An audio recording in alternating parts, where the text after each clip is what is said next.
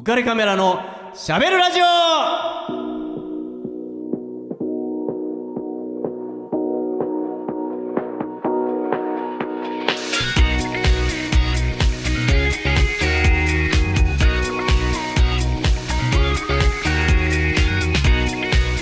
皆さん明けましておめでとうございます。浮かれカメラことウェディングフォトグラファーの田底和彦と申します、えーウェディングフォトグラファーということでですね、えーもちろんカメラマンということなんですが、えーそうですね、えー昨年一昨年ですかね、えーまで数えて、えー1500組ぐらいさまざまなカップルの、えー撮影をさせていただいております。昨年もおそらくですね120組ぐらい撮影をさせていただきました。120組というとですね、えーほぼ3日に1回ということになりますね、えー3日に1回、えーとウェディングの撮影をしております。それ以外にもですね、えー、と僕自身もともとキャリアは、えー、とミュージシャン、えーそういった方たちを撮影させていただいておりましたので彼らたちの、えー撮影をしながらですね、えーその他、えアスリート、えサッカー選手ですねあと最近ではラグビー選手なんかも撮影をさせていただいております。ということで、えこの番組スタートしましたけども、えこの番組は私だけではなくてですね、え心強い、え頼りになる相方がおります、えーウェディングプランナー界の高橋美奈ちゃんです皆さん明けましておめでとうございますウェディングプランナーの高橋美奈ですよろしくお願いしよろますしくお願いします。えー、みなちゃんはですね、我々の中ではウェディングプランナー界の、えー、高みなと呼んでおります。ルックスはね、どっちかっていうと、まあ、優香に似てるんですけど、えー、まあ、高みなと名前から来てますね。実は今日はですね、お送りしている場所はですね、えー、と彼女が、えー働いている鎌倉にありますウェディングベル鎌倉さんから皆さんにお届けしているわけなんです。えーここの場所はですね、えー鎌倉駅から徒歩5分というと非常にいい立地のところなんですが、えーどうですか？皆さんウェディングプランナーと聞いてあんまりピンとこないんじゃないか。ちょっとみなちゃんの方からちょっと軽く説明してもらっていいですか？はーい。えっ、と私はウェディングプランナーとしてえっ、と鶴岡八幡宮でうん。の挙式をされる新郎新婦さんのトータルプロデュースをさせてもらっていてはいはい、えっ、とお式のお日にちうん。を決めるところのご相談から、まあお式はもちろん、はい。ご会食ご披露宴のサポートまで全部させてもらってます。オールインワンでねそうですね。もう彼女に任せておけばですね、まあ、ほとんどのことはえー丸く収まるという縁起のいいえー女性ですね僕も、えー、とこのウェディングベル鎌倉さんから、えー、と何回も撮影をさせていいただいておりまして非常にこう雰囲気のいい感じのいいサロンの中で、えー皆さんと,、えー、とさ仕事をさせていただいているということになりますね、えー何か苦労話ある？黒話？黒話ね、お客さんとこう近くなりすぎちあゃあそうね。うこともあって。ほとんど友達感覚だもんね。そうねね、だから非常に距離が近いなっていうのは僕も常日頃思ってますね。はい、実はですねもう7年ぐらい彼女と、えー仕事をしているんですけども、えー彼女と仕事をした時にはなんと一度も雨が降ったことがないんだよね。そうですね。なんか雨が朝降ってても出発しますっていう時には止んでたりとかね。ね。そうそうそれがもう実は不思議なんですけど今のところ一度も雨降ってないんですよ。だから本当それもあの天気予報で晴れてますよっていうので晴れてたり、えーそういうのはもうもちろん何とも思わないんですけど天気予報でも雨。あもう明日は雨だなとついに記録破られるねっていう その日でもその撮影の時だけとか、えー挙式の時だけとかとにかく雨上がるんだよね。ねこれは本当不思議なんですけど、はいまあ、そんなようなことで、まあ、縁起のいい2人が 皆様に、えーおめでたい感じで、えーお届けしたいと思います。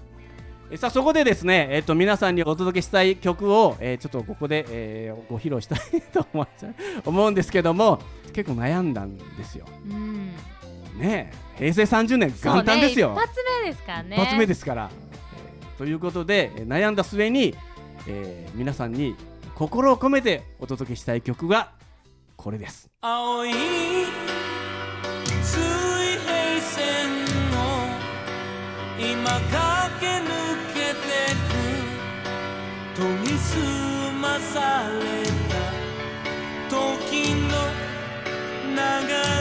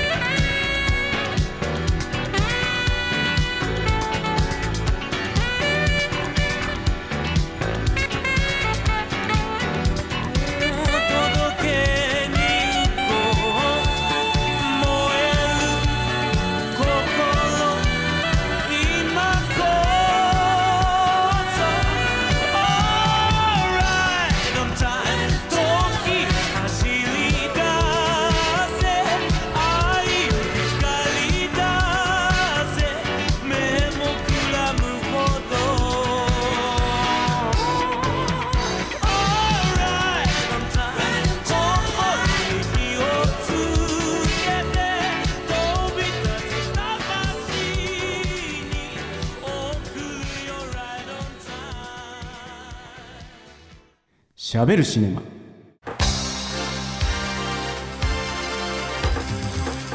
はい、えー、しゃべるシネマのコーナーです。えー、しゃべるシネマ、まあ、このコーナーのね説明を、えーさせていただきますね。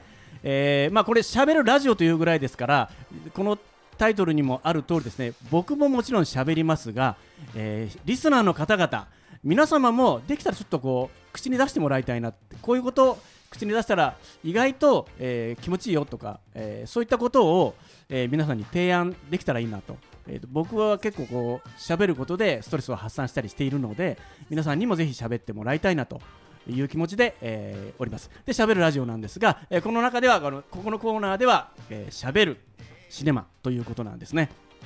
で、え ちょっとね喋るシネマなんですけども、えー元旦ということでちょっとね初回は、えー落語の話 いきなりちょっと予定変更なんですけど全然違う感じですね。全然違う感じになりましたね、えーちょっとその話をさせていただこうかなと思うんですよね、えーちょっと理由理由は後で説明しますけどもみなちゃんは落語はもうもちろんねあのたしなみの一つですから宿女の。聞きまくってますよね。いやもう全然ですね。全然ダメ。全然ダメ。全然ですね。一回もなしうーん。本当になんかこうちゃんと聞いたことはないあ興味もそんなないですか？うん。でもなんかこう子供がいるのでああはいはい。E テレきました今。子供いるんです。子持ちです。計算部です。そうですね、うんうん。そう E テレを見てるとたまになんかねこう漫画チックでうんうん。流れてくるんですよ、はい。そう。それを朝保育園に送りながらうんうん。聞くことがあるので、はい。そうそれぐらいかな。ああなるほど。それとあまああとはね日曜日。あああれ。たったらららららの。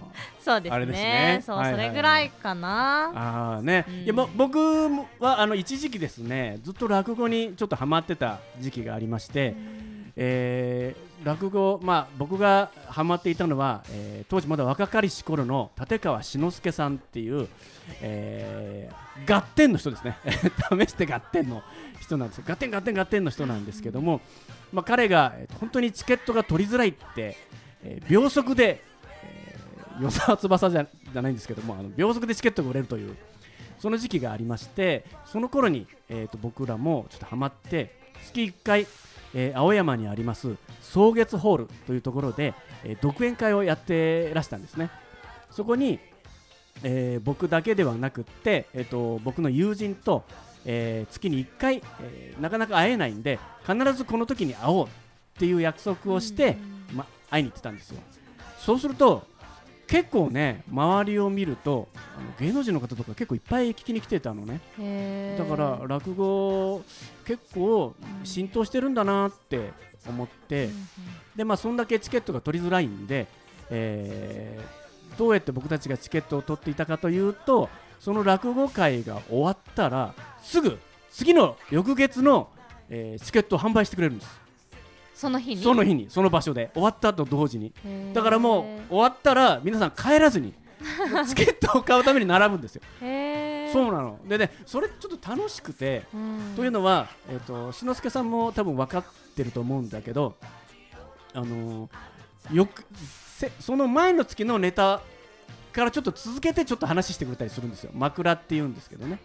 本題に入る前にちょっとうんうん。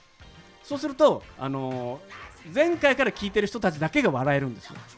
はいはいはいはい。ちょっとなんかプレミア感あるじゃないですか。俺たちは分かるけどいたよみたいな。初めて来た人はあ分かんねえんだみたいななんかちょっとそんなねちょっとくすぐられるんですよね、うん。まあ、そんなことがあって、まあ、落語にはまって聞いてるんですけどもちょっとね、あのなぜ、えー今日そのシネマじゃなくって落語かって言いますと僕が今日話をしたい落語は芝浜っていう、えー落語のお話ですこれ多分ねその E テレでももしかしたらやったかもしれないんだけど、えー、とこれは大体大晦日とか、えーまあ、元旦に話を、えーされる話なんだけども、えーまあ、簡単に、えーちょっとね長い話なんではしょって簡単に話をしますと、えーお魚屋さんですね、えーまあ、江戸時代ですからお魚屋さんが、えー天秤棒を担いで、えーといろんなところを回って魚いりませんかって、まあ、売ってるわけなんですね、えーそこの、えー、と売ってる主人公は、えー真面目で、えーいい人なんだけども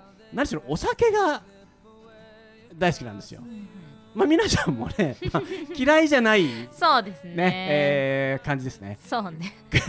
えーかなり、えーなんとなく集大を見たような記憶があるようなな 気がするんだけどまあそんなようなまあ同じですよ。そんなような感じで、まあ、とにかくね腕のいい人なんだけど働かないんですね酒飲んじゃって、うん酒飲んじゃうともうダメなんですよ。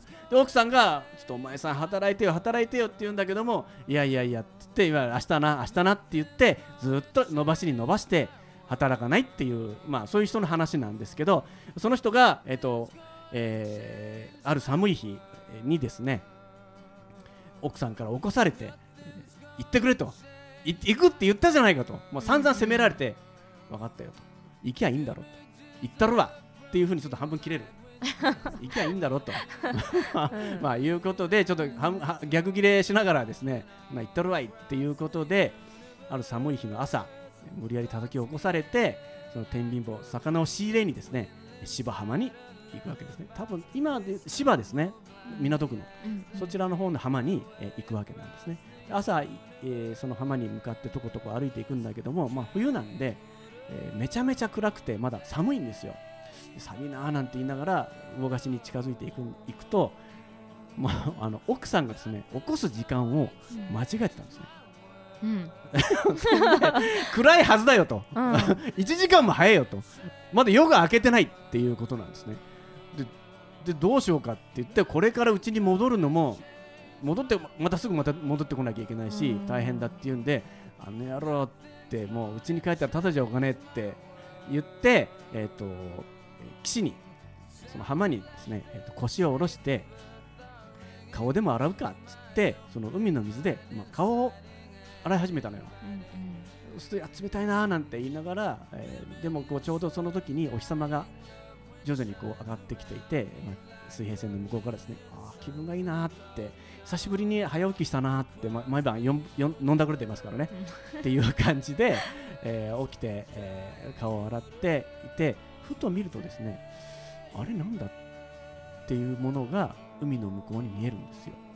それが何だろうって思って、えー手を伸ばして拾い上げるとお財布なんですね。うん。うんそのお財布を拾い上げてなんだおいずいぶんあのうっかりうっかり八兵衛がいるなと 金落としていきやがったって言って中身を見たらですねとんでもない大金なんですよ。そのお金が。うんどうする？こっそり入ってた感じ？どうするそれ、まあ、今だったらね 交番とかってあるんだろうけども、昔はね。まあその主人公はですねもう目を丸くするわけですよ、うん。ね、早起きは3本の得だと。なるほどと。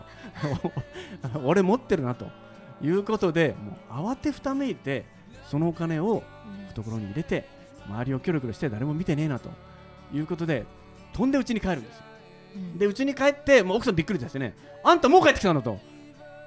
いい加減にしてくれと。働かんかいと。うん。そしたらまあお前いい加減にしろこっちのセリフだと。お前何時に起こしたって。まだ全然早えよって言ってあらごめんなさいって。えだけどさまた戻ってきたんじゃまた出かけなきゃいけなくなっちゃうじゃないかって言っていやそれが出かけなくてもよくなったんだよって言うから、うんうん。えなんだそれってなるよね当然、うん なりますよ。そう。ね、それで、えー、とそのお金を見たらあの一生遊んで暮らせるぐらいの大金なんへえすごい。ですよ。どうする？それはもう働かないよね。働かない？あなたはどうします？確かどうしようかな。旦那さんがいや金拾ってきちゃったよーなんつって。とりあえず家買う？マジ。現実的だ現実的だな。これウェディングプランナー現実的だな。ちょっと夢夢見させてくれ。えーねままあそれで奥さんはねどうしたかっていうことなんですよ。まあみんなねあのえーいろいろね自分のことで思えば、うん。どうするだろうって思うと思うんだけどもその奥さんがやったことっていうのはね、うん、あのえっ、と何をしたかというとえとにかく旦那は酒だ酒だって言って聞かないんですよ。うんうん酒を出せっつって。でもう金もあんだ。もうあと何が不服なんだっつってかしょうがないから奥さんもお酒を出しました。でベロベロに酔っ払いました。でえっ、とお友達も呼べっつってうん。もうみんなを呼んだんですよ。でどんちゃん騒ぎですよ。一体何があったんだって。ねこんなびいつも貧乏なのになんでこんなに酒がたくさんあんだっつって 飲んでるわけなんだけども、うん。結局飲み飲み潰れたんですよ。うん。で帰ってくれっつって奥さんは友達をみんな返した。うん。旦那さん一人寝てると。で奥さんは何をしたかというと大家さんに相談をして相談しに行くのね。うん。実はこれこれこういうことでありました。まあ昔ですからね。大家といえば親も同然っていう立場ですから、うん。その大家さんに話をして、えー実はこうこうこうでってどうしたらいいんだってどうしようどうしようって私どうしたいのって言われたら私はこのお金が欲しくないって言うんですよ。うん。いらないって言うんですやっと真人間になろうってしているのにまたこのお金を使も持ってしまったらまた飲んだくれて体をおかしくしてしまう私はそんなのは嫌だって言うんですよ。うん。で大家さんが一計を案じましてこれを夢だということにしようって言うんですよ。ほうほうほまあよくある夢落ちなんですけどう朝あ奥さんがまた起こすわけです。うん。あんたお前さん起きておくれよ。今日こそは言ってくれるんだろうね。って起こすわけね。うん。そうすると何言ってんだと。もう俺働かなくていいんだよと。俺たちは大金持ちなんだよと。お前何言ってんだって言ったら何の話してんだあんた夢でも見てんじゃないのかいって。あー。はいはいはい。いうことになるわけ、うんほんで、うん。夢なわけねえだろってこうずしーっとなこの実感がこの小判大判小判がこうずしーっとこれ忘れるわけがないって言うんだけど、はあついにそこまで来ちゃったか。あんたもうおしまいだねって言って夢だと言い張るわけね。うん。それで結局は旦那もそう言われてみりゃ夢だったのかなって いうことになって、うん。夢だということになっちゃうんですよ。うん。で分かった。俺はこんなつまらない夢を見るような男になっちゃったと。うん冗談じゃないと。一年発起してもう一回やり直したろな！っつってめっちゃ働くんですよ。そこから死ぬほど働いてなんとうん。自分の店を持つんですよ。そして従業員を雇いねもううん。大繁盛しちゃうんですよ。うん。そしてある日の大晦日。ねその、もう翌日からは元旦で、まあ、今と違ってね、うんうんうん。もうお休みですよしばらくは。で大晦日の日に、えー、デッチの人たちとかをみんな集めてみんなでよく働いてくれたなとありがとうなって、うん。お前らのおかげでこんだけ大きな店になれたっていうことで感謝して、えー、とこれは特別にって言ってお金を渡しであどあお風呂に行ってくれよ今年1年の赤を全部落としなよって言っておお風呂に行かせてゆっくりするんですよ。そして奥さんと二人きりになってうん。お前もよく働いてくれたなってねぎらうんですよ、うん。で奥さんが「いやあんたねあの実は言いにくいことなんだけども私はあんたに言わなきゃいけないことがある」って言うんですよ。うん。でまあ旦那はねわからないから。小遣いか？うんうん。何を言ってるんだよ。この店はほとんどお前のおかげで大きくなったようなもんだ。だからどうぞ遠慮なくお金を使ってくださいと。ね使っていいよいいんだよって俺なんかに気気を使わずにっていう話をするわけね。そうするといやお金じゃないです。うんうん。分かった。服か。着物か。どうぞ買ってください。これはね女房がいい格好してるっていうのは鼻が高いってもんだから。ね。だからお前がいい格好してくれた方が俺も嬉しいんだよ。着物に遠慮なくお金を使ってくださいって言うんだけど着物じゃないんだってって言うんですよ。何なんだじゃあってそんな言いにくいことって何か隠し事でもあるのかいっていうことなんですね。それで実はねあんたこうこうこういう夢を見た記憶がないかいって言ってああそう言われてみればなんかそんなようなことあったような気もするなーでもあれはささすがに夢だからさって言ってまあもうほとんど本気にしてない。うんうんうん。ね どうかと思うんだけどねその旦那も。本当に夢だと思っちゃったのね。そうそうそうそう。うん。で、えーいやそれは夢じゃなかったんだよ。って言うんですよ。でまた担ぐんじゃないよって言うんだけどもいや本当に夢じゃなかったんだよって。私はねあの毎毎年毎年毎日毎日あなたが寒い中家を出てい行く行ってくるよって言って言って言って出てくるあなたの背中を見ながら本当に申し訳ない。後ろめたくて自分が嘘をついていることが本当に辛くて私はなんて悪いことしてるんだって毎日毎日あなたの背中に手を合わせて拝んでいたんだよって。でもあなたが本当に嬉しそうに一生懸命働いてくれるからはあよかった。これで健康な体を手に入れたって思ってずっと毎日過ごしていたんだけどもでもいつか言わなきゃいつか言わなきゃってずっと自分を責めていたんですって。でもう我慢ができない。これ以上私辛い思いをしたくないのであなたに言うわ。あのお金は本物です。うんって言うんですよ。でうん。えいやなんだけどもどうにかして、えっと、あなたを真人間にしたいっていう思って大家さんと口裏を合わせて夢だっていうことにしたのよってうん言って、う。んそうだったのかって言って。だからお願いがあるのって言うんです。よ何？私の前でお酒を飲んでほしいって言うんですよ。うんで私を許してくれますかって言うんですよ。うん。許すも許さないもお前って言って本当に私のこと許してくれる？うん。許すよ。って俺のためにやってくれたことじゃないかっていう話をうん。するんですね。嬉しい。私どんなに責められるかと思ってビクビクしてたんですって言って責めるわけがないじゃないかって言ってじゃあお前さんお酒がここにあるんだけどって言って用意しててそれを出すんですよ。うん。そして飲んでって言っていいの？って本当に久しぶりのお酒だって。うんじゃあいいんだね本当に。って言ってうんどうぞどうぞ誰に遠慮することなく飲んでくださいって。でまあそこであの、まあ、何回かねあのやり取りがあるんですね。あの、うんうん。飲んでいやいやいいのかなとかいや もったいぶるわけですよ。うんうんうん。でいいやとかでこれ飲んでまたおかしくなったらどうしようとかってまあいろいろあるんだけどももう最後には奥さんもいい加減にしてよって、でうん。飲んでください私の前でって私を喜ばせてって。分かった。じゃあ飲むよって言ってゆっくり杯を口元に持っていってでしばらく沈黙があっていやダメだ飲めない。えどうしてない？また夢になるといけない。っていうことで終わるんですよね、まあ、このねその、うん。また夢になるといけないっていう言葉が僕はもうすごく大好きでそのね、何が大好きかというとまた夢になるといけねえっていうと同時にあのどの落語家さんも頭を下げるんですよ。